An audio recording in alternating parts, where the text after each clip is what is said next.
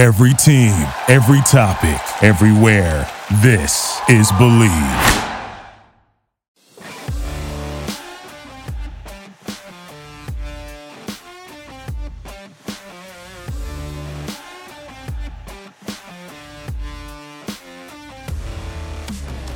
Welcome in, Boston sports fans everywhere. Episode 5 of Boston's Big Four. As you know by now, home base for all things Boston sports for the fans of the City of Champions. Where uh, this business right here, 24 7, 365 day a year passion. Can find the show on Apple, Spotify, and Google. New releases every single Tuesday. Of course, by now you know I'm your host, Stephen A. Norman. And uh, if you want the background on all of our social media, follow the show. It's up on the Bleav.com website. That's B L E A V. Plenty to get to here ahead of Wild Card Weekend, Super Wild Card Weekend, as the NFL has now proclaimed and added one of their games to the Monday night window. But before we get to the playoffs, to the wild card matchups, Patriots Bills round three, Okay, what will that be like this time around in Buffalo? And believe me, we are going to get to that. But we have to talk about the 33 to 24 stinker in Miami that saw the Patriots get swept away by the Miami Dolphins, the Miami Dolphins of 2021, who just yesterday fired Brian Flores. Ask me for my reasons that I think behind that. I, I can't give you one. I can't give you a logical one outside of the classic power struggle with the GM and the head coach, and the GM is closer with the owner, right? That's the only logical explanation for that.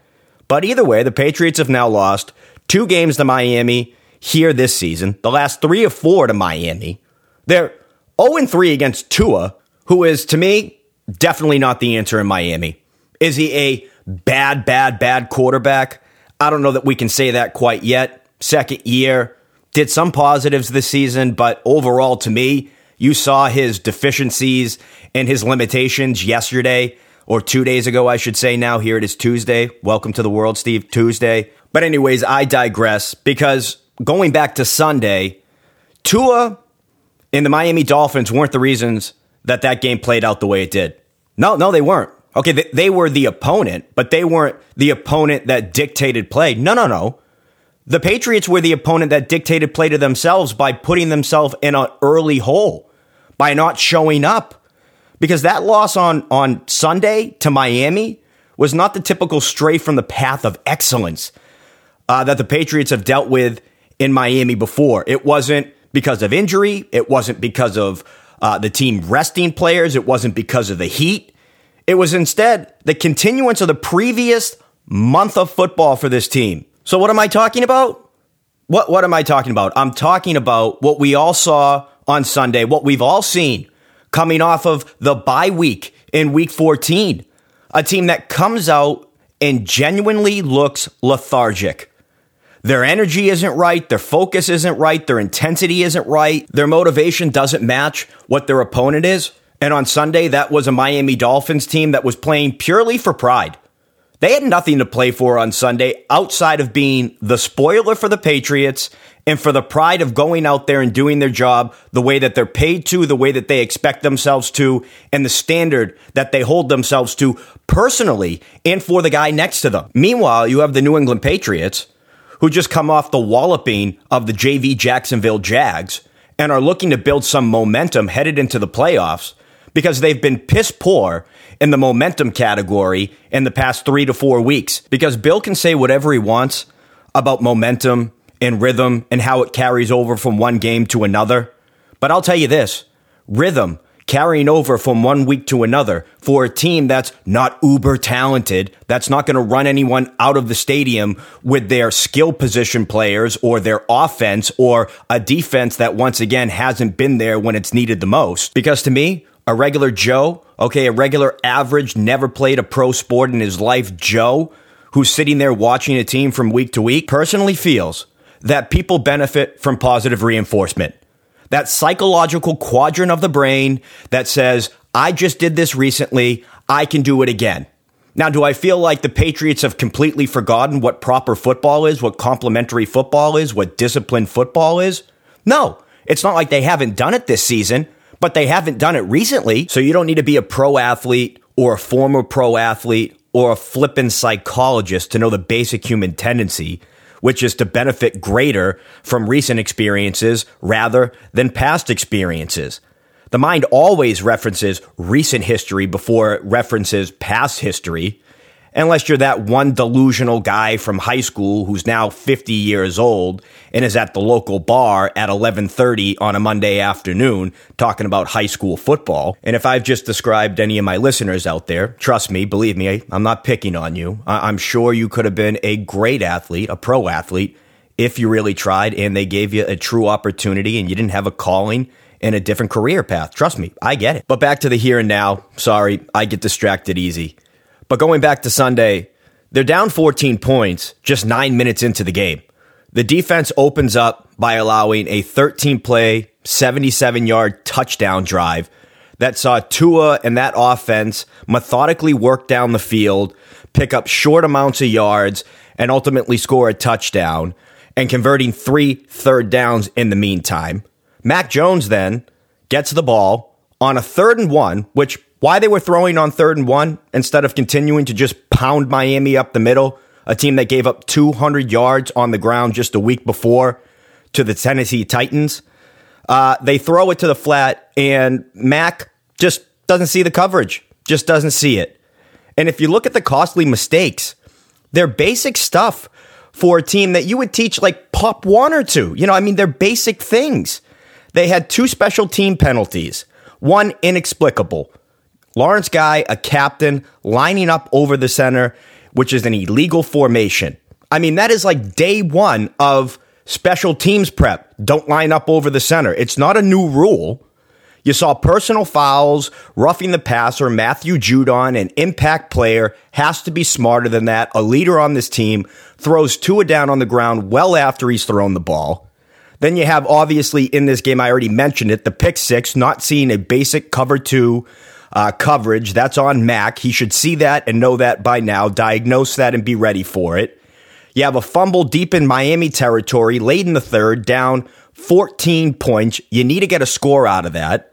Earlier in the game, you burn a timeout because you can't get lined up properly to run a play. Then coming out of that timeout, you have two guys, two wide receivers, run into each other. Run into each other. And this week also saw the return of conservative Bill Belichick, a chicken bleep fourth down decision where you then see Mac Jones and the offense line up trying to draw off Miami, fourth and inches at midfield, down 10 points with a chance to have a double score behind or before the half, excuse me, a score at half and then a score after half. Instead, Mac Jones jumps off offsides or false starts on his own. These are inexcusable problems to be having this late in the season, at this point in the season. Mental lapses, not coming out ready to go, the entire team, not just the offense, not just the defense, not just the special teams. And it's uncharacteristic of Bill Belichick coach teams. I mean, this is something that has to be drilled into these guys each and every week, especially given how they've played as of recent. So I don't know how to explain it. I don't know if it's on the coaches. I don't know if it's on the players. I don't know if it's on both for not preparing right. But what we've seen is Dr. Jekyll, Mr. Hyde. But this version of the Patriots, call them whatever you want, right? Call them the, the, the Dynasty 3.0. It's been Hyde shows up first, then there's Jekyll, then there's Hyde again. Start the season off two and four, a litany of questions. They go on a seven game run. They have some wins in there that you don't know how good the opponent is, but they've been the best test to that point in the season. Then, of course, you go up to week 13 versus the Buffalo Bills. You own that team in Buffalo. You emasculate them. You're back to being the big brother. You're back to being the leader in the clubhouse in the AFC East. You're back to owning that division, reclaiming your throne. You have a bye week, a late bye week, which is only going to help you as you start to get prepared for a very difficult stretch run. And instead of coming out reinvigorated and ready to roll, you come back out hideous. And I don't know if that was from lack of preparation, feeling sorry for yourselves because you didn't get the long enough bye that you would wanted. You played on Monday, you were back Saturday, all that BS. But regardless of what it is, They finished the season looking average and undisciplined. And like I said, I don't know if that's because you're reading your press clippings, you think you're better than you are, you're not focused, you're not doing the, the little minute things that you were doing earlier in the season, but you just haven't beaten the upper caliber teams. If you look at the Patriots and the wins that they've had this season, and you look at where those teams ended up, it's not very good. The Jaguars are the first overall pick in the draft. The Texans are the third overall pick in the draft. The Jets, you beat them twice. They're the fifth overall pick in the draft. The Panthers, the sixth overall pick in the draft. The Falcons, the ninth overall pick in the draft. And then the Browns and the Chargers both falling out of the playoffs by the end of the season. You have wins versus the Buffalo Bills, one of the better teams in the AFC. You have a win over the Titans, the number one overall seed in the AFC. Although when you beat them, they were extremely beat up. No Derrick Henry, he's now coming back. No Julio Jones, he's back. No AJ Brown, he's back. Really a very different team. And although I think the formula will be very much the same, the players will be very much better than what you faced when you played them. Now, I don't want to give you a wrong perception. When I analyze a team's season and when I look at wins during that season, I don't just look at where the opponent ended up. I, I look at where they were at, how they were playing when you faced them. That Chargers win on the road in October was a good win. That win at home against Cleveland, who had just gotten rid of OBJ and it was back to what Cleveland does well, setting up Baker Mayfield for success. They were in the playoff hunt at that point in time, six and four. That's a good win. The Atlanta game on the road was not pretty. Short week, opponent that you're not familiar with, that's still a good win. Tennessee at home, hard nosed football team, wasn't going to come in there and roll over at that point in the season, regardless of who was missing. That's a good win. And then, of course, Buffalo in week 13. I'm not in the habit of discounting and discrediting wins when they take place. You play who you have on your schedule. And how that team was playing when you played them, where they ended up, should sure factor into how you evaluate and perceive the Patriots season at the end of the day. But still, the quality of that win is based more off of what was happening in that given time with that given opponent than how their season ended up at the very end after they played you weeks later how their end of the season transpired. There'll be plenty of time for those discussions, those debates, those evaluations when the Patriots season finally comes to an end. Whether that be next week, whether it be the week after, we'll see. But my emphasis right now is how this team is playing at the end of the season and a concerning trend where they're no longer playing their best football in December and January. Those months they've struggled for three straight years now. And a staple of past Patriots teams was we're going to play our best football come the end of the season. They had a remarkable 70 and 16 record from 2001 to 2018 in the months of December and January. Ultimately, I don't think they're this bad. I don't think they're as good as we thought they were when they ran off seven wins in the middle of the season, but I don't think they're as bad as what we've seen here in the final stretch of this season or at the very beginning of the season. I think they're somewhere in the middle. And I do think there is something to be said about being a little bit of front runners. And it's just the way that they play the game. It's the way that they're going to win games. They have to be out in front. They have to make you make mistakes. They can't be the team that makes their own mistakes. I'd like to segue now to Mac Jones and a lot of the conversation surrounding Mac here over the past four weeks. Has Mac hit the rookie wall? We heard it a little bit earlier in the season where there were some blips in the radar.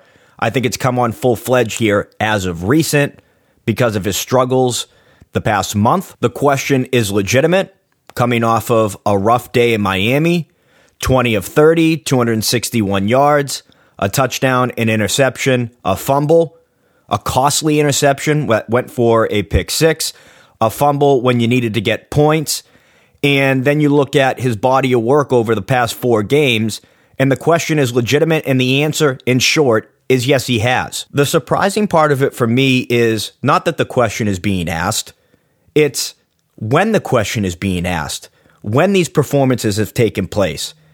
When he was 4 0 in November with the NFL's highest passer rating, and some of those were inflated numbers with shorter passes and games that the Patriots were winning big. I understand it. But usually for rookie quarterbacks, for these young guys, those early season struggles are just that early season struggles and hiccups because they haven't got accustomed to the pace of the NFL or what teams are doing pre snap, what teams are doing during the play to deceive coverage or adjustments that they're making in game. Those growing pains show less often after a quarterback has already gone through a stretch of games where he's played very well or relatively high, at least for a rookie quarterback. Through 12 games, Mac Jones had completed 70% of his passes, had 16 touchdowns, 8 interceptions, and 2 fumbles lost. In his last three losses, Mac has a 56% completion rate, 3 touchdowns, 5 interceptions, and 1 fumble, and a passer rating at 66.1. Not exactly what we were accustomed to during November when he was 4 0 with the highest rated passer rating in the NFL. His play has gone from a quarterback who protects the football, who makes the smart play, to a quarterback who is fooled at times, who is a little loose with the football, who makes poor decisions at times, and puts the ball in harm's way, who has made the big mistake as of late. What we're seeing from Mac with these struggles is no different than what we see from a lot of rookies. It's not unusual. What's unusual about it from our perspective is the critical time that it's happening and the level of quarterback play that we're accustomed to at this time in the year. For Mac, every rookie hits a wall. For some rookies, that wall is concrete. They can't break through it. For others, it's plaster. They have to figure out a method to get through it, but they're capable of getting through it because they have the tools at their disposal. For all Mac's great attributes, though, and he has plenty of them, and I don't overlook any of them, I've highlighted a lot of them here in the first few weeks of the podcast. But one that reared its ugly face again on Sunday, and I don't like it, and I've seen it far too much this season, is his piss poor body language, where when things aren't going his way, he lets the emotions get the best of him. Now, listen, one thing I'll tell you is I like that the kid cares, and he never gives up on the field. But there are body language moments where I look at him and I say, You look like a, a little bratty kid. You're pouting, you're overly dejected, you're discouraged. And it's not just obvious to your teammates who you are one of their leaders, but it's obvious to your opponent. And you're climbed, they, they've climbed in your head and they know it.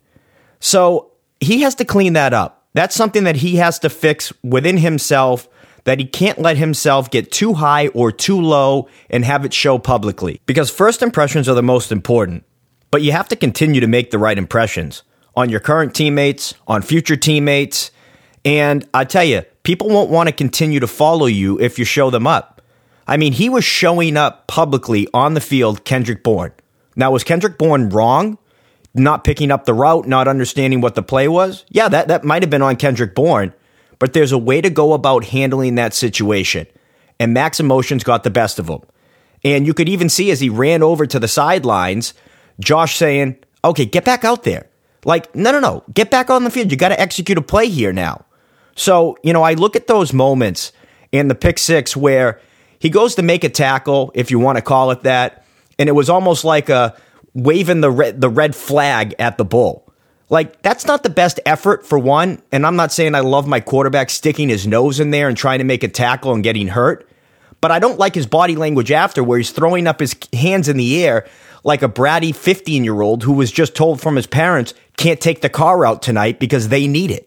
You can't do that. He carries himself the right way off the field, on the podium, says the right things, holds himself accountable, takes the blame, never puts it on anyone else. He shoulders that blame. And on the field, I like the way he plays. I like his acumen on the field and the way he handles himself for the most part on the field. But there's more to being a quarterback than just off the field press conferences and on the field play. There's a whole way of handling yourself and controlling the moment that is like upper management. You wouldn't want a manager looking like a little kid in a candy aisle who doesn't get his way. So Mac needs to control his emotions. Going forward, I think maybe getting with a sports psychologist and working on that aspect of his game is something that he'll need to do. All right, we're going to turn our attention now to one of the funnest weekends on the NFL calendar every year, Wild Card Weekend. The Patriots in Western New York to face off against the Buffalo Bills Saturday night, 8:15. Patriots wound up as the sixth seed because the Raiders beat the Chargers on Sunday Night Football. What a game that was. The Bills clinched the East with a win over the New York Jets in a game that was close for a while until the very end. The Patriots would have been in Cincinnati had the Chargers defeated the Raiders, but that didn't happen, so we won't get we're on the Cincinnati all week, which would have been fun for a lot of us. The weather in New York for this game so far, the weather report is negative four degrees, or it will feel like negative four degrees, with flurries with just an accumulation of an inch, and the winds at 10 miles an hour, so not quite the temperature and the elements that they dealt with back in week 13 in Western New York when the Patriots took it to the Buffalo Bills. And this is a game here, as you look at it, first postseason matchup between the two teams. Bill Belichick, first time as a wild card coach. And in the two matchups that these two teams played this season, each team dictated the terms of how they wanted to play. Allen in, in Foxborough, excuse me, outplayed Bill Belichick's genius. And the Patriots lost that game because Allen was the best player on the field and wasn't going to be stopped. The Patriots, in turn, won week 13 because they were the more physical, prepared team that executed their game plan, their hard nosed, cold weather, throwback football game plan, and prevailed in that game 14 to 10 in the modern day era where they threw three passes and emasculated the Buffalo Bills. Now, before I get into the meat and potatoes of bout number three between the Buffalo Bills and New England Patriots, foes in the AFC East, I have to do something that I don't like doing, but I feel like is only fair, holding yourself accountable. So I want to admit where I was wrong. After week 13, I proclaimed that the Patriots were back, king of the East. They had taken back their throne, that the Bills were dead or very close to being dead, and that Big Brother had returned home and he didn't expect to so soon, but here he is taking back his robe. And the Buffalo Bills responded in that week 16 match by showing up saying that we're not just going to take your bleep, we're not just going to roll over. We're going to show you that we can match your physicality, we can match your intensity. We still have the more talented team on paper, and we're not too proud to go out there and give the effort that's needed. Because that's what the Bills did in week 16. So they responded to that embarrassment, that emasculation, and you have to appreciate what they did there. Now, they, they, they prove that they're not intimidated. But one thing that I'm not taking back is my statement at that point in time that Bill Belichick is in Sean McDermott's head. And I still think he is. Because listen, I, I know Sean McDermott and that, that coaching staff had a good game plan in week 16. I think that that game was still more about Josh Allen, the electrifying player that he can be at times. And I don't think it was as much about Sean McDermott because I still think Bill Belichick owns real estate and that guy's ratherly large, bald head. And that game to me was not about being out coached. It was a really good player outdueling a really good coach. So listen, as I look back on this matchup now in week 13, I say, yeah, the Patriots didn't put the Buffalo Bills to sleep but I think they riled them up for that week 16 game. Now that I've taken my lick on the chin, deservingly so, let's get to round number three Buffalo Bills, New England Patriots. And I'll start by saying this that right now it's hard to feel good about anything the Patriots are doing, right? I mean, they're not coming in here with a lot of rhythm, with a lot of momentum, and it's hard to feel really good about this team in any situation. But they are 6 and 2 on the road here if they're going to play into any type of mentality, any type of narrative, it's the underdog one. And I hope that that's something they can feed off of.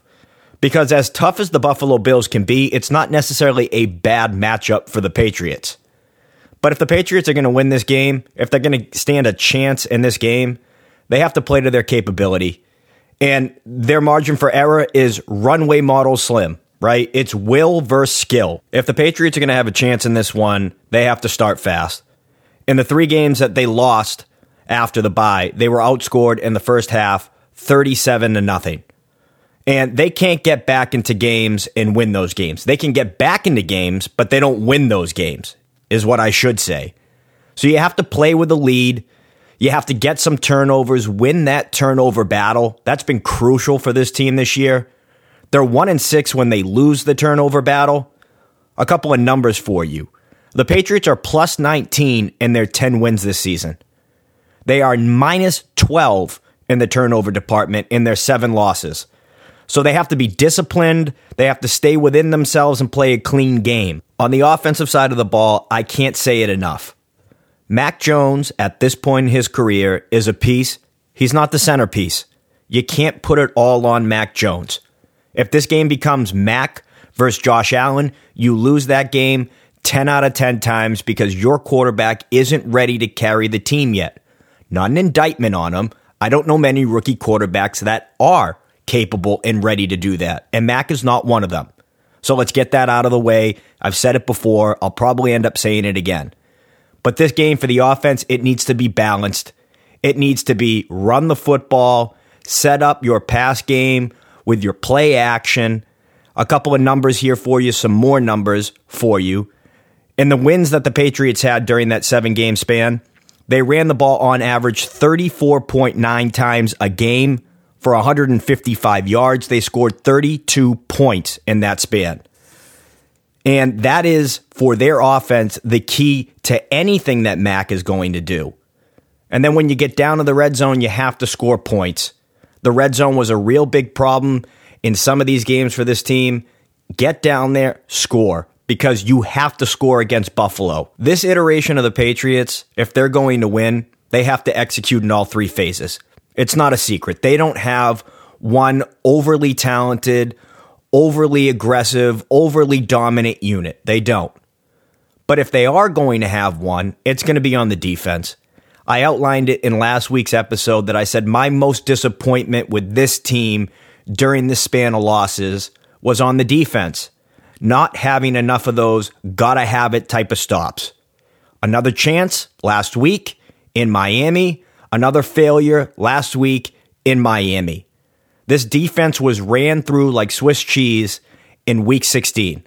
They gave up 429 yards, 314 passing yards, 115 rush yards, 33 points. It very easily could have been 40. They they gave up 6 of 12 on third downs. They gave up 3 of 4 on fourth downs. This game right here, this is where the defense needs to earn their money. This is where Matthew Judon, who's had zero sacks in the past few weeks, but had 13 or excuse me, 12 and a half in the first 13 games of the season, has to have it. You can't have those missed, gotta have it stops. Devin McCourty last week dropping the interception that then turns into uh, a roughing the kicker call on Brandon Bolden, new set of downs. Miami continues on. You can't have a stretch of plays like that this week and win against Buffalo or win in the playoffs, period. All right, I don't like giving out predictions. It's not really my thing. I mean, I'm not a genie. I'm an analyst. I'm a talk show host. I'm not a genie. I don't rub a bottle. I don't know exactly what's going to happen.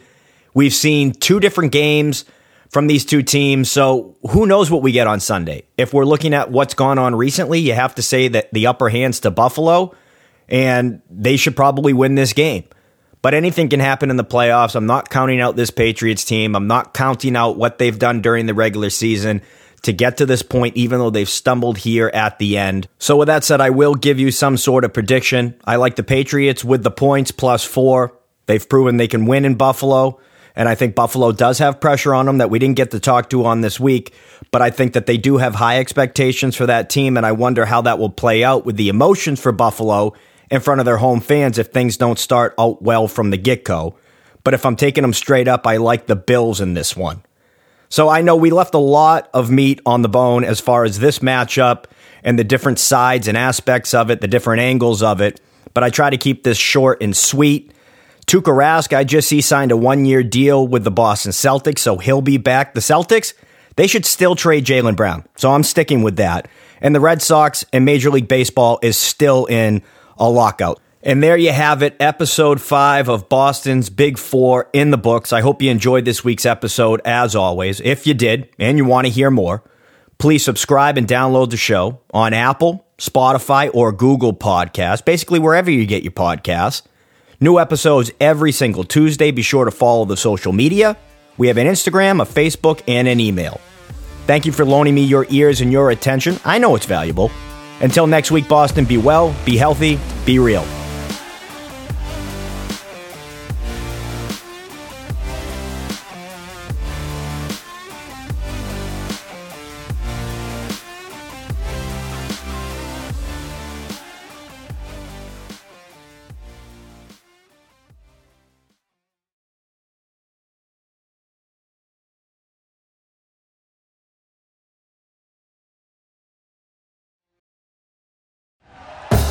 Thank you for listening to Bleav. You can show support to your host by subscribing to the show and giving us a five star rating on your preferred platform.